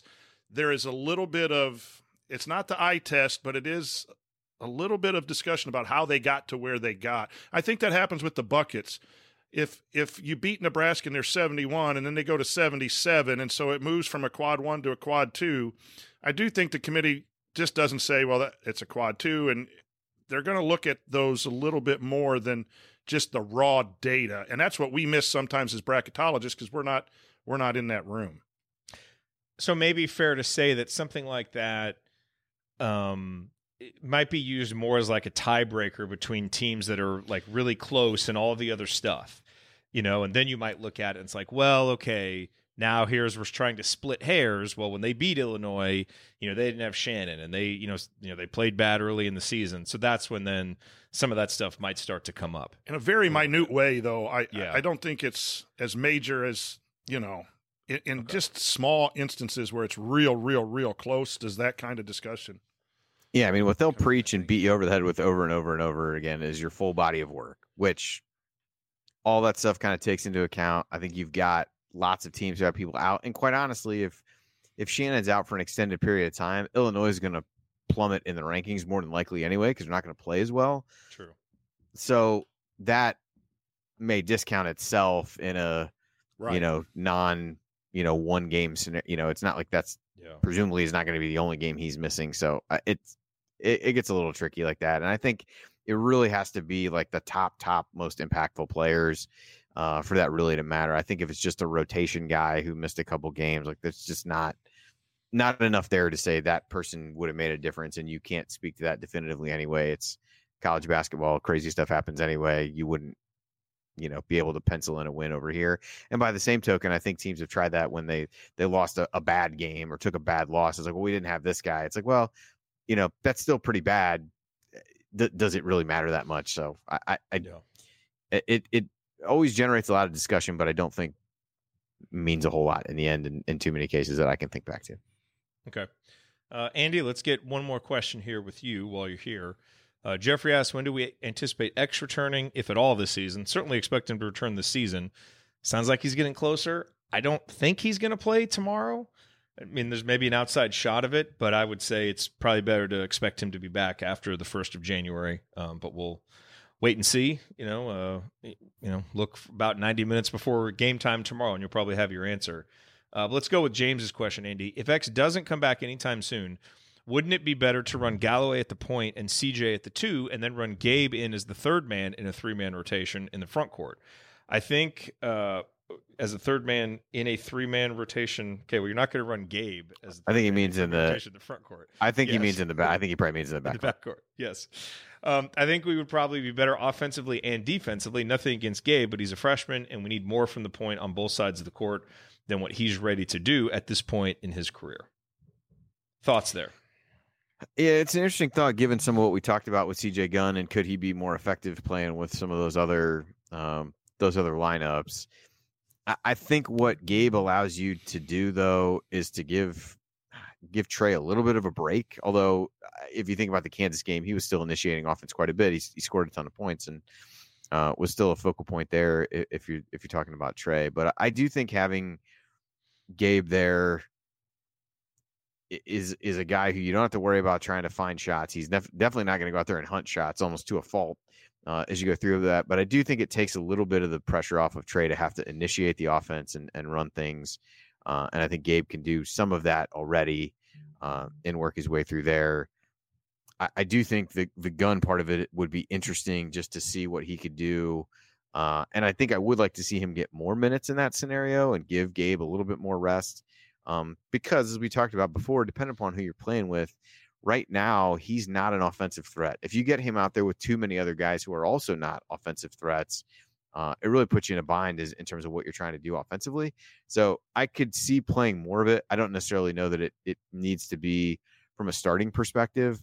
I think what Gabe and CJ both give you is guys who are pretty good on-ball defenders and have acquitted themselves relatively well in some of those situations. So, wouldn't mind seeing CJ get more minutes there, but I don't know that it necessarily has to be in a starting capacity. All right, well, Andy, let's let you go. I know you got to. You guys have some family stuff happening, so thanks for being here. All right, appreciate it. Good talking to you guys. I look forward to listening to the rest of this tomorrow.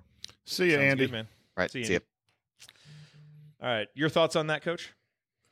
Yeah, I appreciate the question. I just don't think that's as much as I am still sold that CJ will play well for Indiana at some point in his career. I don't think he's demonstrated the consistency yet in the minutes that he's gotten to move into the starting lineup. I just don't think that's even close. And then the other thing with Gabe, and I would love for him to score more. I think we're used to our point guards being scorers. I think Woodson likes his point guards to be scorers. But Gabe Cupps isn't ready to be a scorer, and yet everyone looks at the box score. We all do as fans. Who's scoring the points and who are the visual stats that you can get? And I think he needs more assists and all of that. He needs to play better, obviously. But I think he gets enough deflections, enough steals. He fights like heck at times when he gets driven. I think he's done enough defensively and initiating offense, as Andy said, that there's no way you take him out of the starting lineup until X comes back. When X comes back, then Gabe Cupps comes out. But I don't think CJ or Leo or the guards have shown any reason why you would change and take Gabe Cupps out of the lineup. I agree with you both on that. Rich says, any updates on Derek Queen? He's at the Maryland game tonight. I saw that reported by Jeff Ehrman. Is that the guy's name? The Maryland Insider. He's on an unofficial visit at the Maryland game, either tonight or tomorrow. And his mom's going to be there. One of his buddies is going to be there. So, he's from there. He's at home. So I don't read too much into it. It still seems like Indiana's in a good position, and we're just waiting for his decision. I suppose you'd probably rather him not take another unofficial visit to Maryland. But I haven't heard anything to make me feel worse about that recruitment. And speaking of, Liam McNeely will be at the game tomorrow with his family. So I saw him tweet that. So that'll be fun. Curtis wants to know, Coach, will we see any offensive sets or strategies from the North Alabama game in future Big Ten games? And let's just ask this in conjunction with, there's a couple other questions that allude to this, basically like, you know, what led to the three-point shooting? Were we running different stuff? Were we running new sets to do it, to emphasize it? So maybe just hit all that here in one answer. Yeah, I don't. The answer is I don't think you're going to see sets for three-point shooters. I don't think that's in Woodson's mind right now to see plays and screens where you're going to throw the ball and the guy's going to come off a screen and shoot a three. I don't think you'll see that. We did not see that necessarily. There is one, they do a staggered double for Mgbako. They bring him out where if they wanted to do that, they could. They've shown that. But as far as adding sets, what they did add and what they do well is they move people better in the North Alabama game, but they move people better to get isolation plays, drive closeouts, throw the ball in the post, make it easier for the post to make a move, and still do what Coach Woodson wants. And I'm all for that. I would like to see shooters, but until we have shooters, I'm not sure you run a lot of sets for shooters. But Woodson's scheme can work, and I think it works better when you move the defense and share the basketball. What happened in North Alabama was there were a lot of drives and kicks. There was fast breaks where they penetrated inside the arc and they kicked out for a three, or they threw up ahead and got shots. So I just think that they played better within the scheme that Mike Woodson is designing. And that's why he designed it. I mean, that's how it should play out. The reasons why it took 10 or 11 games is somewhat surprising. And the big question for me is, will it continue, or was that just a outlier? If it's an outlier, then Indiana's going to struggle offensively the whole time. But what was it? I'll say it over and over, and you guys will hit me on mute. 25 assists. That ball was popping, and people were moving. If you go back and watch that game, even against a team of the quality and caliber of North Alabama, when you play basketball that way, and I've even on Twitter tweeted out from Hoop Herald's been a really good follow here the last 2 weeks, throwing out some good sets and stuff, that when the ball moves, the defense is lost, and you have a better chance of driving, getting in the lane, and doing some of those things, and then a lot of the stationary stuff. So they've played what Coach Woodson wants better.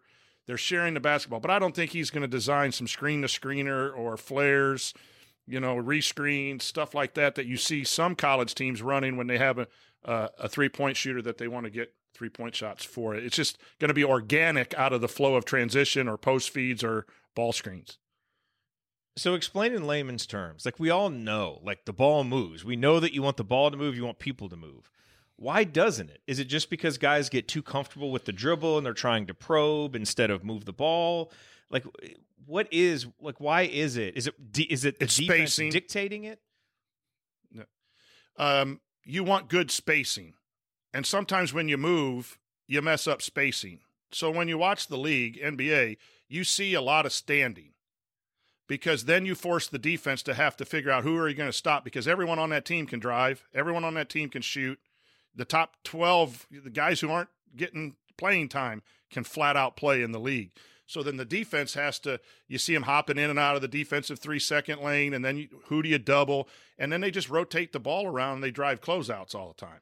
That is NBA basketball. Now you're seeing Miami and Denver and some modern NBA, from the little that I watch, where they're moving, passing and cutting and they'll pass, give and go, and some of that kind of stuff is coming back to those teams, and I think that's why they're successful. Golden State has beautiful player movement and ball movement, especially when they were in their heyday.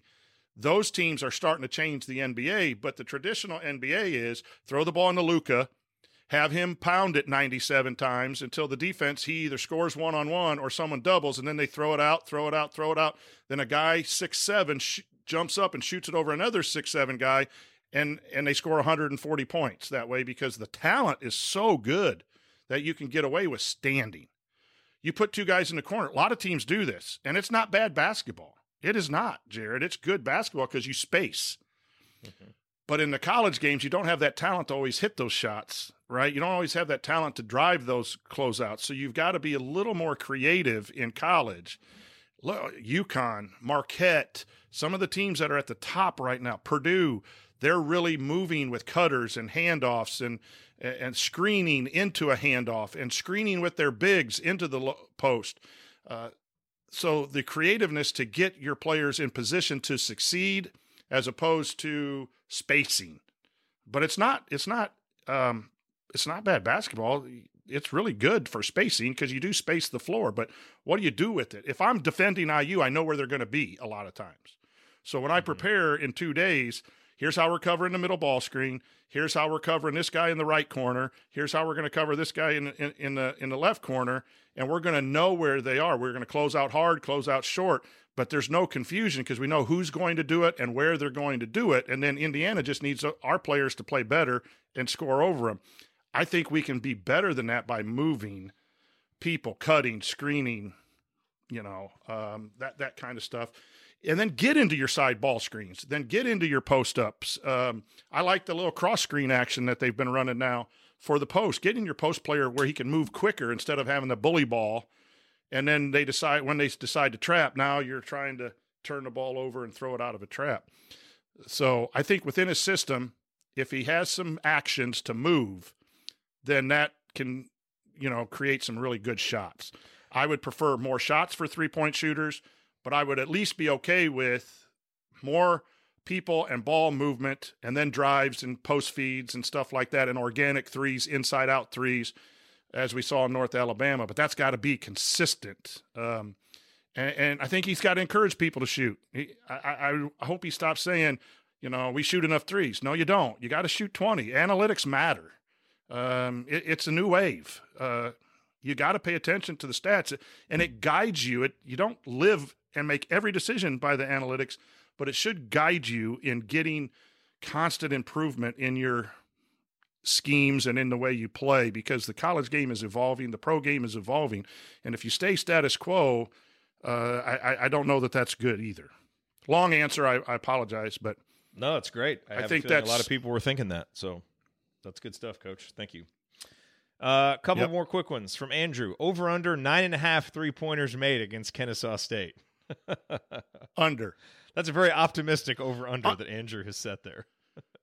Yeah, although that it's going to be a faster game with more possessions, so that would be one reason. What's your ideal number? Yeah, what's your ideal number of makes for this Indiana basketball team? Makes. I mean, ideal. I would say that somewhere, you would think this is a good thing to shoot for. Between 7 and 9, because that means you're probably taking between 21 to 25. That's what that would be my idea. Is that the same for any college team? If you were coaching South Dakota State, no, I think on rosters that had better shooting up. If you have a better roster with more shooting up and down it, then I think you'd want the attempts to tick up. Okay, that to me. That probably sounds like an aggressive number for a team shooting 30-some%. I think this team is a better shooting team than I don't think so personally. So I think the percentage is going to go up as we take more. I think Indiana wins a lot of games if they're 7, 8, or 9 makes, and they're under the over and under that our listeners shared with us. I think they win a lot of games because your inside game and your drive game is there, and if you share the basketball out of that post up, out of that drive game. And they have the encouragement and they have the confidence. And that's, I was thinking 6 to 8, but somewhere along that, and I'm thinking ideal attempts about 15 to 20 for this team. Ideally, I would like over 20 in a college basketball game. But I think if you told me IU would get 15 or more going forward and made 6 or more going forward, we'll be in most games with a chance to win. I don't think you can go 2 for 7 or 3 for 8 and be a winning basketball team in the Big Ten. Certain matchups that maybe in the Big Ten because it plods. Not enough. Right. Yep. Not enough. Yep.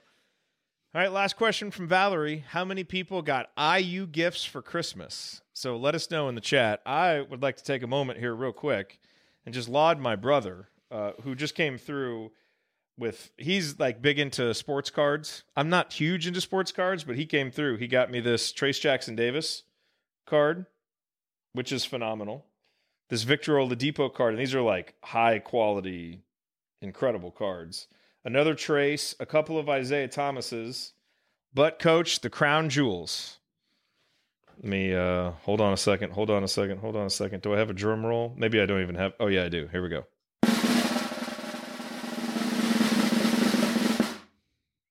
Ladies and gentlemen, Calvert Chaney, Naismith, Player of the Year winner, and it's autographed. This card is from 2007, which is awesome. And then he also got me this one, Jalen Hood-Schifino, with, so that little piece of red is a piece of game-worn fabric from one of the games. Apparently, he thinks it was from a late-season game. So I was thinking maybe the Michigan game, where he didn't really play well, but he hit that big three late. So that's what I'm going to say for this one. But some pretty cool stuff. I wasn't, like, I would never tell anybody, get me cards. But when I opened these, I was super excited to get them. Yeah. So kudos to my bro. Those are the best gifts. Through. They are. They are. Yeah. You know, like you weren't thinking about it. You're not expecting them, but yeah. But he knows me well enough to know that would be special. So yeah, that was good stuff. That's cool. Yeah. Love those cards. What about you, Coach? Does it answer Valerie's question if you get a lot of stuff from our sponsor who came up from the IU School of Kelly, or does it have to be Indiana stuff? No, absolutely. Absolutely. We have it. We have it. I don't know if I should, your kids aren't up, aren't they? But we have a tradition here where I get some Santa Claus gifts and no one knows about it except me. So I don't know when Santa drops them off, but Santa went to home field and surprised the family with the number of gifts that were under the tree. Very nice. So that's my connection to IU. Yeah, I got a couple coffee mugs. My students are really good at that too. I get some T-shirts every once in a while. That's always fun. Get a keychain. I think one time I got a bottle opener from a student, an IU bottle opener. Really? Yeah. That's awesome. Schifino! I know what they did in high school. They probably used it on a Friday night before they gave it to me to test it out. They probably did. Well, I hope everybody had an awesome holiday. And obviously I hope everybody has a good New Year's Eve, but we're going to talk to you before then because we've got the show coming up tomorrow. So that is going to do it for us on this week's edition of the Assembly Call. If you want to see us do the show live, join us at assemblycall.com on Thursday nights for the live broadcast of our Assembly Call radio recording. Thank you to Bob Thompson for producing our music. Thank you to John Ringer of rigdesign.com for designing our logos. And thank you to everybody who is here with us live tonight. We'll be back to talk IU Hoops again with you tomorrow after IU Kennesaw State. Until then. Take it from me, Yogi Ferrell. Keep your elbows in and your eyes on the rim. And go Hoosiers.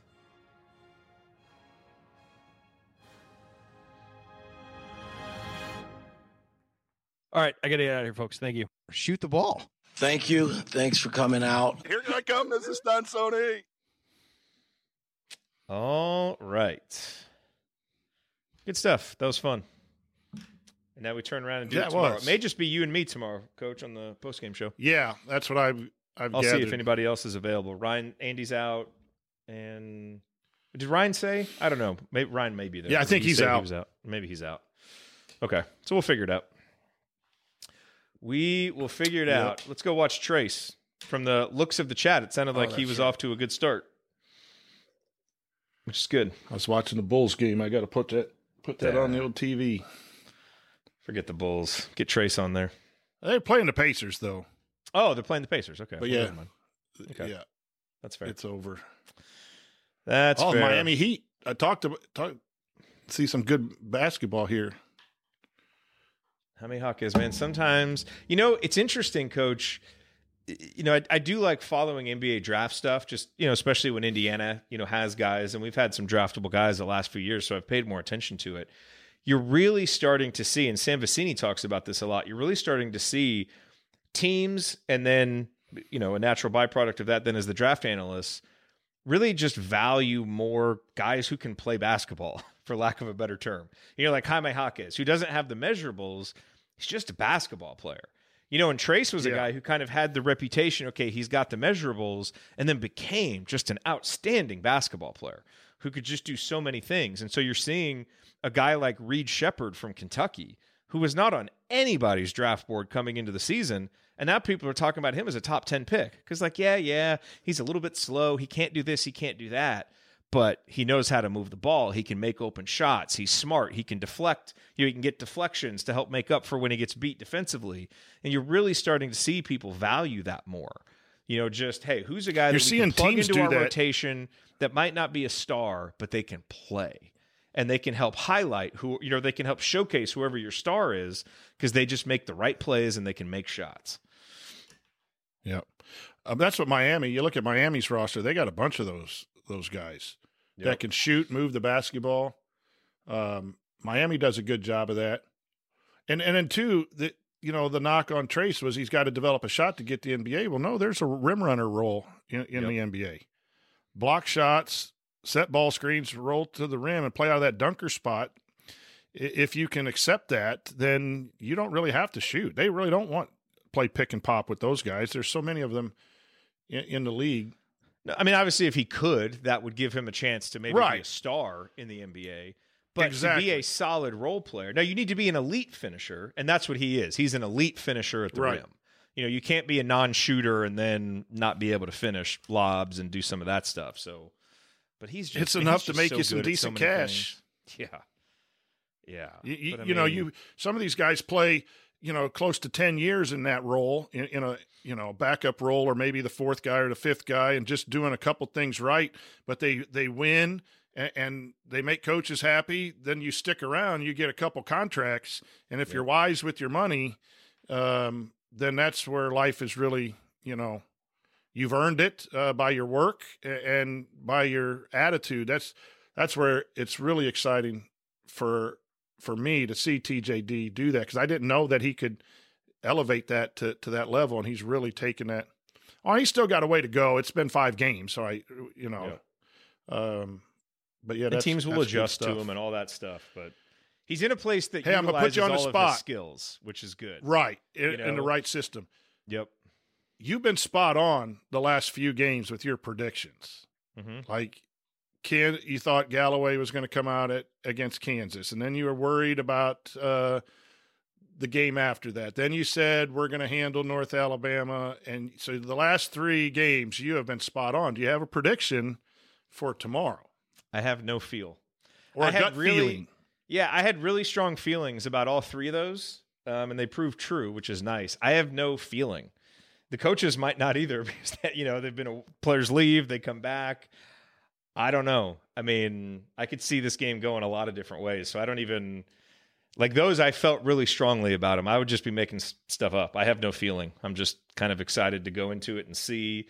Hopefully everybody's available and there aren't injuries, you know, or anything. Because that's one of the things that you don't know about. You know, we don't get a whole lot of information. Sometimes you come back that first game after break and it's like, oh, yeah, this guy's out and he's not ready to play yet. So I don't know. I just want to win the game. That's the main concern. And with this team, it kind of feels like everything is on the table except a 30-point blowout. And so I hope that's what happens, since we haven't seen it, like a true blowout. North Alabama was a blowout, but you know, they still were kind of there within 20, and you know, I don't know. I don't have a strong feeling, so I'm not. It would sure help all the analytics to get a 25-point win or a 30-point win, but okay, here's the only thing. Here's the only thing I do have kind of a weird little gut feeling about. I think Peyton Sparks is going to have a good game. They're just, given that Kennesaw State doesn't defend the 2 well, there's going to be a lot of possessions.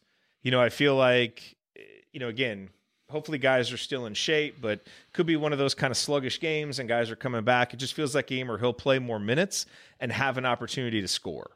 So that's my thing. I think I would pencil Peyton Sparks in for somewhere between 8 to 12 points. That would be the one thing I would have a strong feeling on. Off the top guys, pick to click. Anthony Walker, too. With the pace and his ability to drive and space the floor and then be able to get into that lane against poor defensive 2s. Yep. I've really been pleased with him. I just want to make sure he's going 1-on-1, not 1-on-3. You know, yes. And especially when stuff gets scouted and that spin move gets scouted. Does he have a counter to his favorite move? That's always something, too. We taught our kids, have your move, but be ready when it's taken away. You know, I was helping Brent scout today, watching 3 of his opponents, and there's a kid who's always a 1,000-point scorer, and he just started his junior year. Wow. But their whole team loves to spin on drives. So now what do you do with that? I don't know. If you're really talented defensively, you can run at a driver because he's going to spin back into you and take the ball. But this kid was every move was a spin move. And if people do their due diligence, especially in college where they do, then you're going to see some different schemes where they're going to play for some of that. But he's been really good energy-wise. And that's a game tomorrow after the holiday is going to be one of them lull games again, too, where you're going to need a juice guy. And Gabe and Walker are the couple guys. Galloway does it, too. But the unsung part of our roster, those two guys need to bring the juice. And I think Peyton Sparks can, too, because he just, you know, rumbles in there and knocks people down like a bulldozer. That's a good way to describe it. That don't get people riled up, you know. Get the hell out of my way. I'm going to score. He's just, man, he's that guy. Like, if you're out there playing and you see him checking in, you're like, oh, man. You're like damn. Not that he's necessarily going to produce against you, but it's just going to be hard minutes, you know, with him just that's banging when you get like you. That's when you get a little, oh, man, my elbow hurts, Coach. I need a break. Coach, I need a breather. You pull on the jersey. Who Sparks is in? I don't want to try to block that dude out. No, you do not. All right. Oh, Coach, and the last thing, I got a question for you, Galen. Yes. Galen. What are we? What can we expect? We're not going to see that face like we did at Atlanta, I would think, because I know he's composed when he's on in the broadcast booth. But any predictions about what a great Trisha from the Tampa Bay Rays and former. IU, I love the fact that when they threw out that picture of her in college, that her Tampa Bay people are all messing with her about her outfit in college. But it's going to be fun. Render does a great job with the women, right? Yes. Yeah, so. And what might we hear from Galen? Any predictions? On the call. This IU team blows on defense. Probably. That's been his theme, right? Talking about how bad the defense is. So we'll see if we get that. Let's see. Maybe we get this. It's a constant, never-ending kick in the testicles.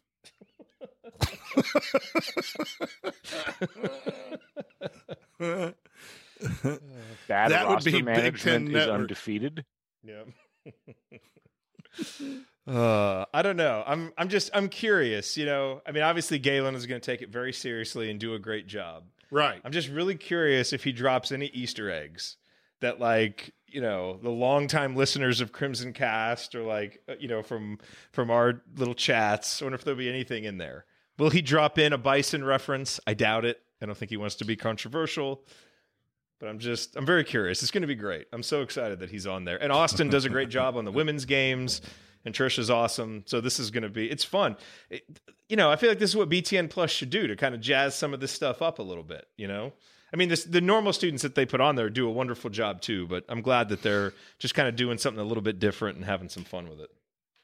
So should be a lot of fun. And what would be really fun is if both Galen and Scott were on the broadcast.